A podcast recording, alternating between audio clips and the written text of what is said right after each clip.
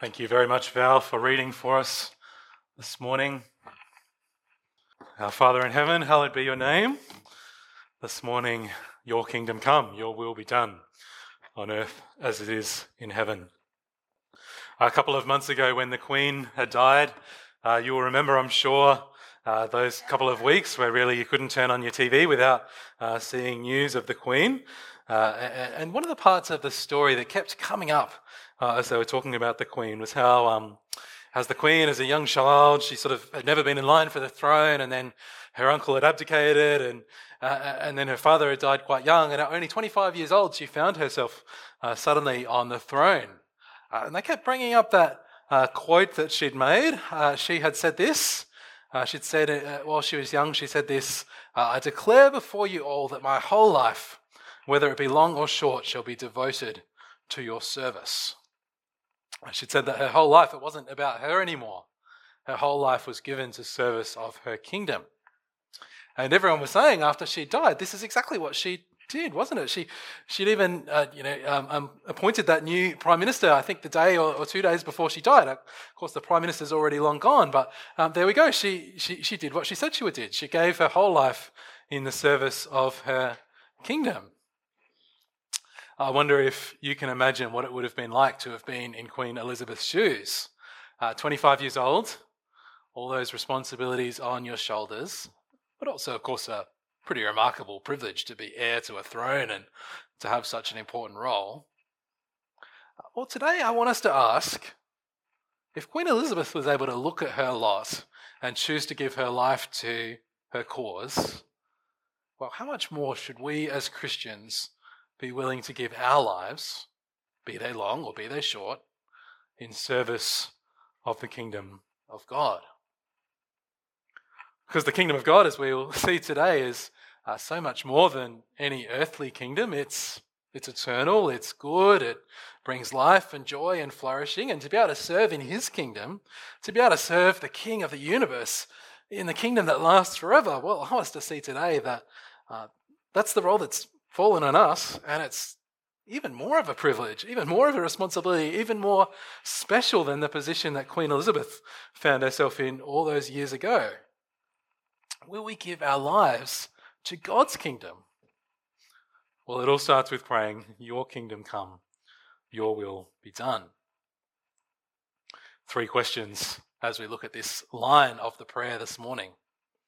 And if you were with us last week, sorry, they haven't been particularly creative this week. They're very similar to what we asked last week about hallowed be your name. Your kingdom come. Number one, what does this mean? Number two, why would we pray for this? And number three, how should this shape us? First of all, what does this what does this mean when we pray your kingdom come? What is what is this kingdom that we're praying for? When we think of kingdoms, of course, it might seem a little bit old fashioned. Um, you know, we don't really live in kingdoms anymore, do we? But when Jesus was on the earth, he spoke a lot about a kingdom.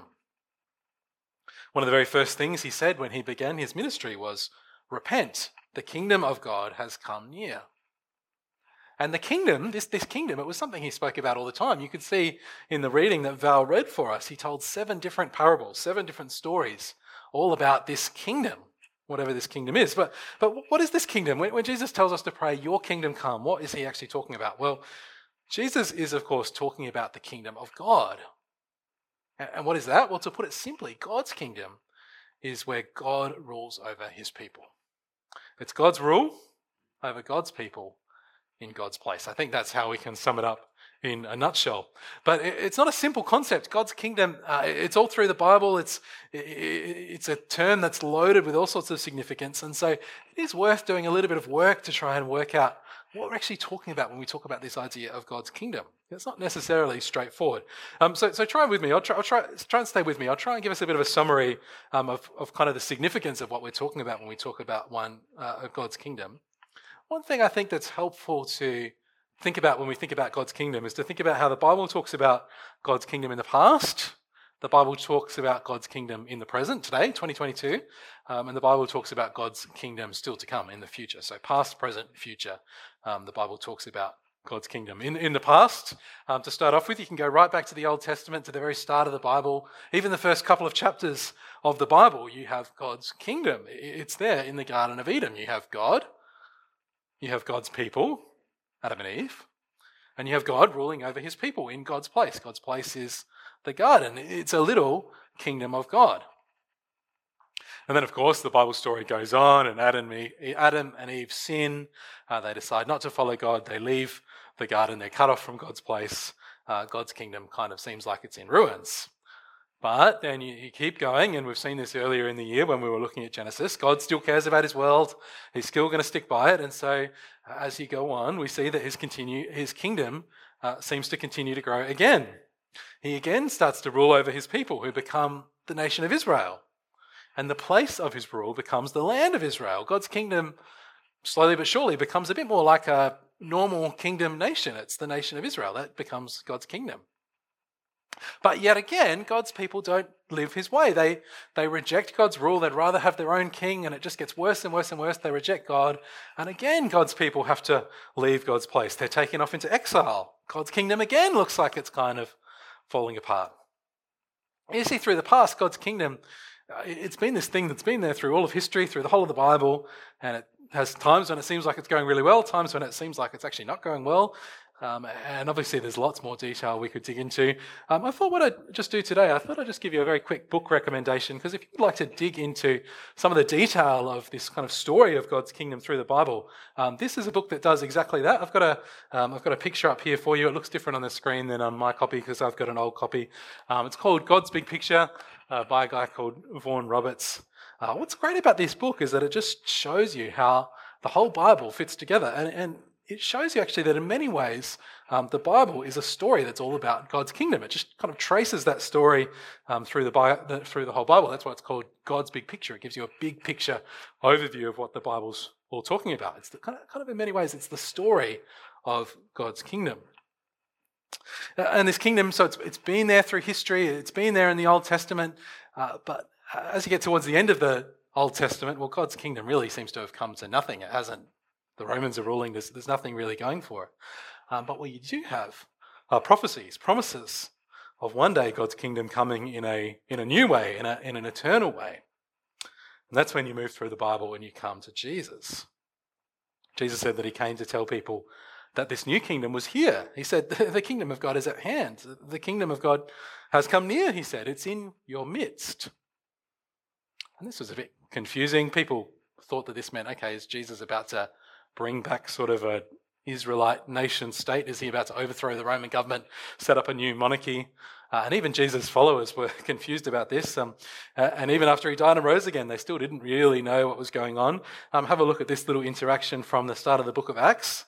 Um, this is when Jesus is just about to be ascended into heaven.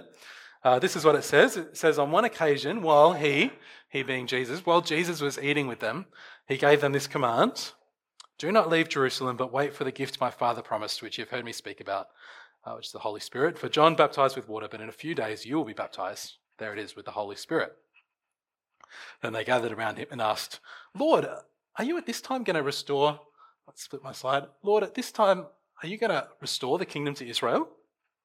Uh, there it is. They're thinking, okay, you've been talking about the kingdom the whole time, Jesus. Is this, is this it? Are you finally going to get this kingdom going? Well, he said to them, It is not for you to know the times or dates the Father has set by his own authority, but you will receive power when the Holy Spirit comes on you, and you will be my witnesses in Jerusalem and in all Judea and Samaria and to all the ends of the earth. And after he said this, he was taken up before their very eyes, and a cloud hid him from sight. Jesus' followers, they still wanted to get the political kingdom going. They wanted to build the army. They wanted to build the palace. They wanted to restore Israel to its former glory. But Jesus says, no, no, no, no, no, no, no. That's not what my kingdom is going to be about. And this, by the way, is where we get the clues to work out what God's kingdom is like today in 2022. Jesus, instead of saying, let's build an army, well, he says, I'm going to give you the Holy Spirit. God's kingdom now, after Jesus, through to the present day, it's about the Holy Spirit. And this is the this is the start of the book of Acts. God's kingdom is now about what the Holy Spirit is about to do in the rest of the book of Acts. God's kingdom is going to be about God's people going out as witnesses, empowered by the Holy Spirit, building his church.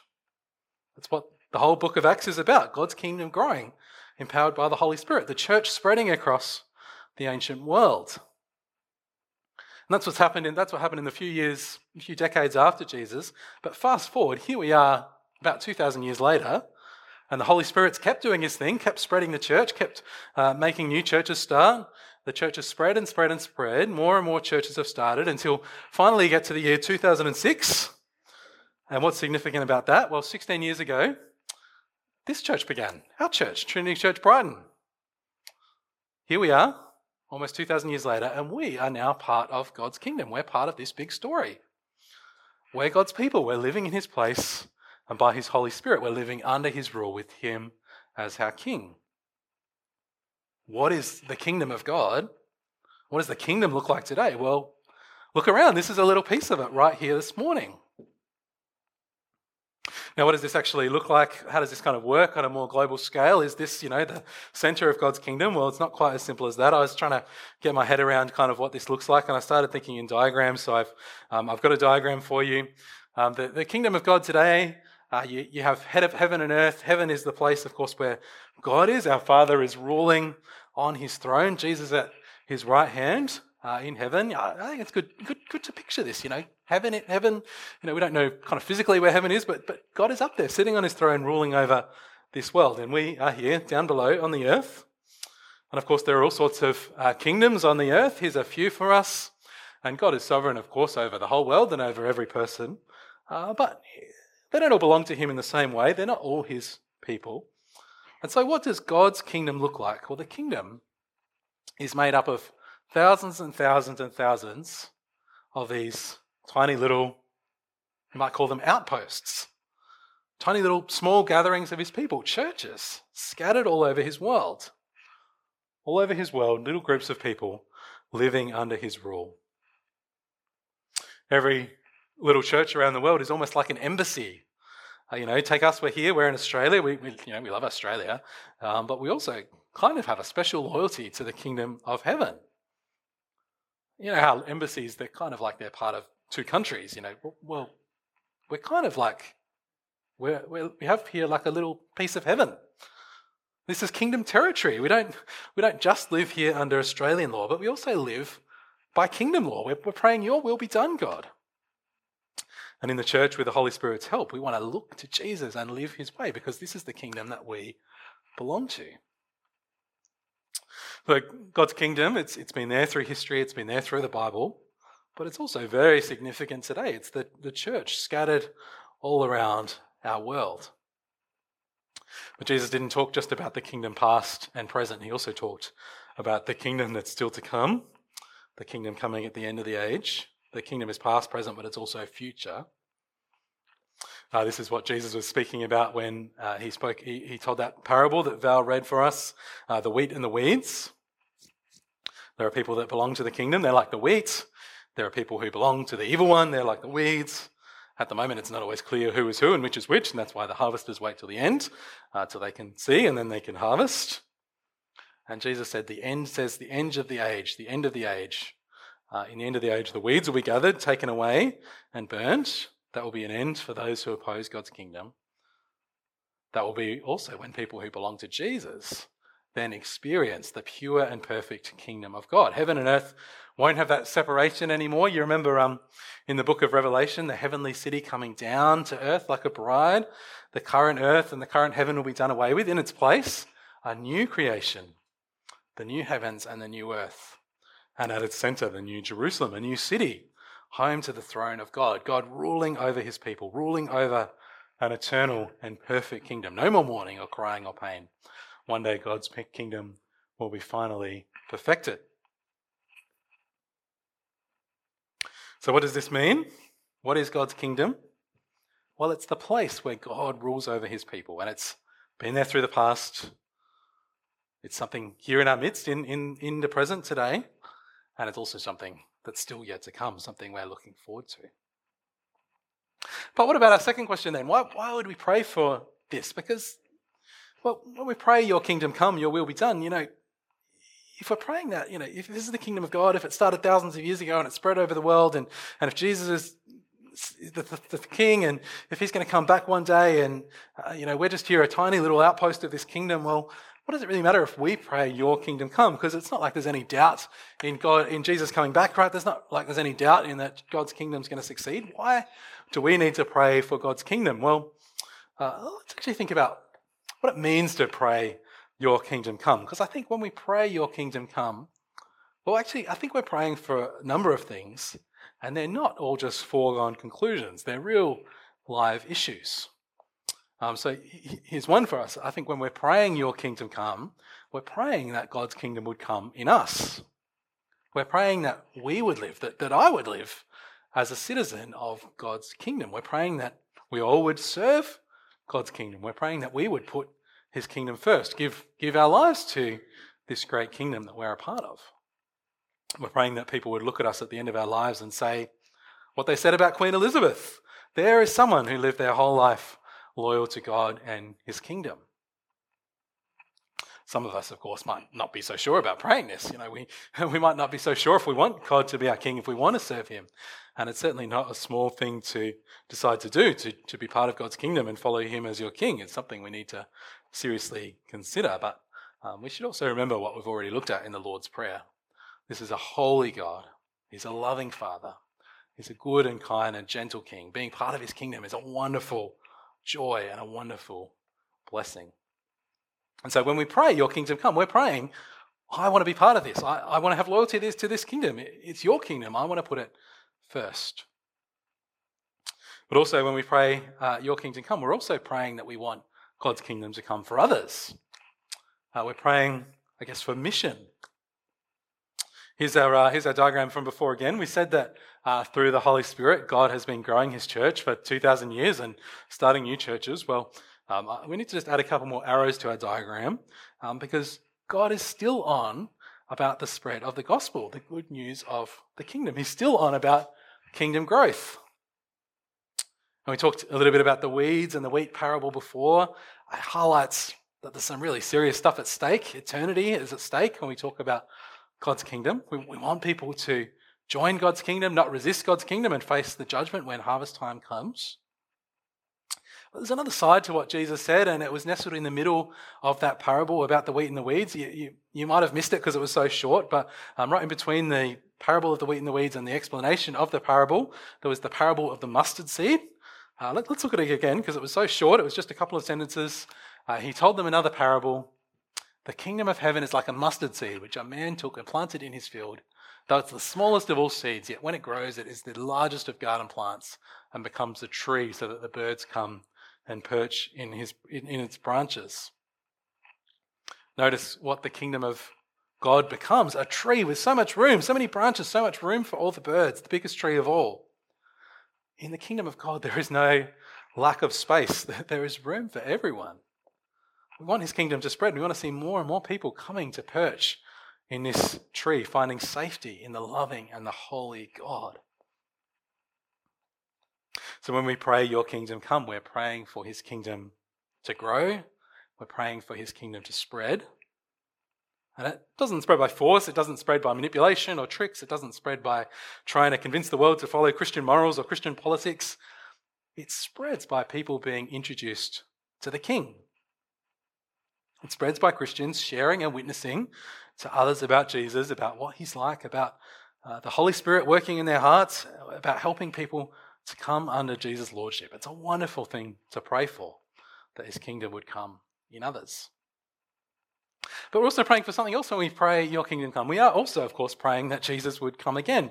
Uh, this is maybe maybe what our minds jump to most naturally when we when we say that prayer. I know that's that's true for me, but I actually think probably the first two dot points are, are probably more primary in what Jesus is um, talking about. Um, but I remember a while back there was a, a, series of jokes that were floating around on the internet about um, uh, what uh, about when Christians would not want to pray "Your kingdom come"? When Christians would not want to pray "Your kingdom come"? Because you know the, the, jokes were things like you know you wouldn't pray God's kingdom, uh, "Your kingdom come" when it's halftime in a World Cup final. You want to see um, how the rest of the game's going to go. Uh, or you wouldn't pray your kingdom come maybe when you're sitting on a tropical beach on a holiday because you're thinking, well, at least let me have the rest of my holiday before, um, before Jesus comes back. Or you might, um, you certainly wouldn't pray your kingdom come on the night before your wedding. You've got to, got to at least go, go and get married and enjoy your wedding night, but at least do that before Jesus comes back. Um, and then, of course, there were, there were other jokes about when you definitely would pray your kingdom come, you know, the night before an exam. Um, or, of course, more seriously, when you're um, in the middle of some painful suffering, you can't just see a way, you can't see a way out of it. Well, uh, the thing about living in Adelaide, in Australia, in this time of history, uh, you know, we, we do live in a time of relative safety and comfort. We have lots of things we can enjoy um, in this world. It, it is actually a bit harder for us to pray, Your kingdom come, because we've got lots of things all around us that we, uh, we can enjoy and cherish. I think what we need to be reminded of, though, is the serious brokenness of this world. It's easy for us to put out of our minds, but I'm sure if you're a Christian in the Ukraine this morning, um, you would be very happy to pray hard that his kingdom would come. Or I'm sure if you're a Christian in China, where Christians are being put in jail for uh, having Christian books and things like that, you would be very happy to pray, Your kingdom come. I'm sure if you're a Christian in Nigeria, where um, I don't know if you heard about this, but 70 Christians were killed by terrorists just last week, I'm sure you'd be praying, Your kingdom come. You know, the world has lots of wonderful joys in it, but we need to be reminded that it is a place of suffering. And yeah, we're in Adelaide, and it's a bit easy, easier to ignore it uh, in a lovely place like this. But actually, suffering does come for us too eventually, doesn't it? Uh, your kingdom come means an end to that. It means us getting to go home to our heavenly city. It means us beginning to be able to enjoy our lives in his perfected and eternal kingdom.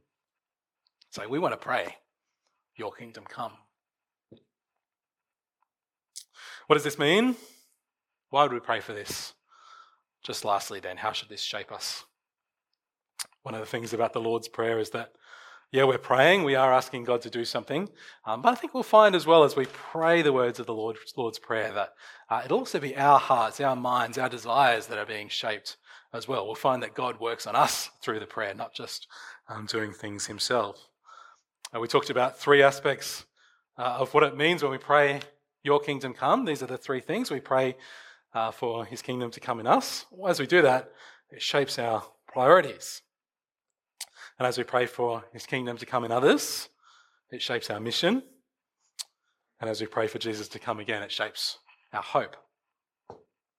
Our priorities. Uh, Val also read out those two other parables that Jane took us through in the kids' talk the parable of the buried treasure. The kingdom is like the man who finds uh, buried treasure in, in the field, and, and it's so valuable, so he sells everything he has to go, go buy that field. Uh, and there's the parable of the fine pearl, the, the merchant uh, finds a pearl, sells everything he has to get it because uh, it's so valuable. Uh, making God's kingdom our top priority, it's a matter of seeing how good the kingdom is, how wonderful it is. Because the person buying the buried treasure, uh, the person buying the pearl, neither of them are crazy. They're just doing very sensible things because they see the logic of what they're getting. That I suspect the guy who buys the field ends up getting the buried treasure and being richer than he was to begin with. Putting God's kingdom first, it's about realizing what a wonderful gift it is to have the Holy God, our Father, as our King and to be able to serve Him, to be part in this kingdom that's going to last forever. You know, you think Queen Elizabeth was in a privileged position being able to rule the British kingdom. Well, what an opportunity we have to serve the eternal kingdom and the holy and loving King. And I just wanted to say briefly do you realize, by the way, that's what we do when we serve in our church, either formally or informally?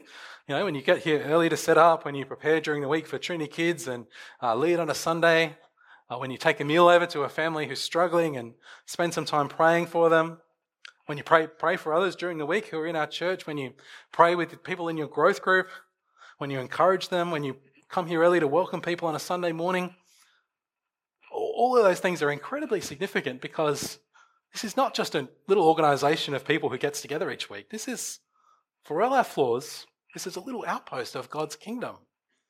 That, that's what we're serving.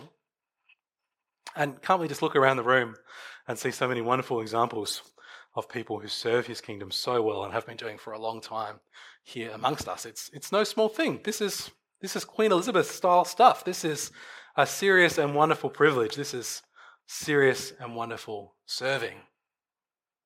And by the way, if you um, haven't been able to get involved in serving, and you think you could jump in, in to serving in 2023, well, um, don't miss out. It also shapes our mission.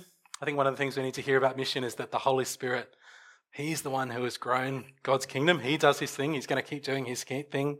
Uh, he, he will bring into the kingdom those He chooses to bring into the kingdom. So, in some ways, we need to just trust Him. Uh, but that also involves hanging in there. I know some of us will have friends, relatives uh, that we've been trying to tell them about Jesus for years, for decades. Uh, I think we need to hang in there. I think we need to not give up. Keep keep making an effort to keep those friendships going. Enjoy those friendships. Keep looking to ask them questions about how they're going, what they're thinking about.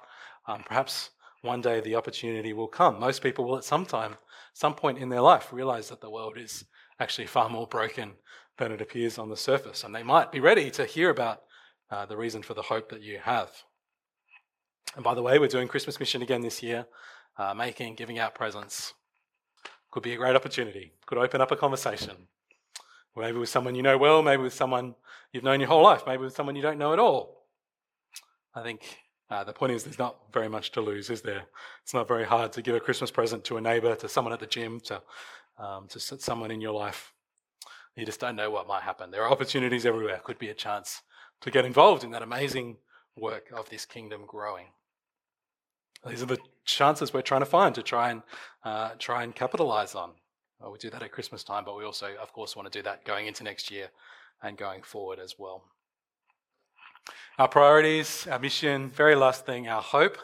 Uh, there are so many things that we can hope for in life, aren't there? We can hope for periods of good health. We can hope for great holidays. We can hope for a good life for our kids. We can hope that we'll finally be able to sort out the relationship that's been hard.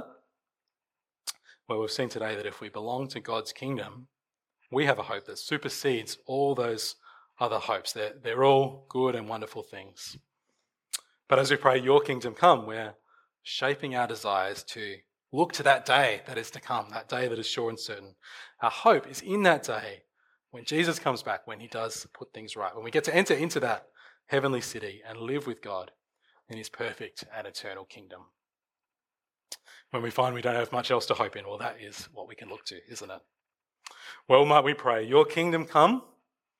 May it come in our lives. May it shape our priorities. May it come in the lives of those around us. May it shape our mission. May Jesus return soon. May that be where we place our ultimate hope. Father, your kingdom come, your will be done on earth as it is in heaven. Amen.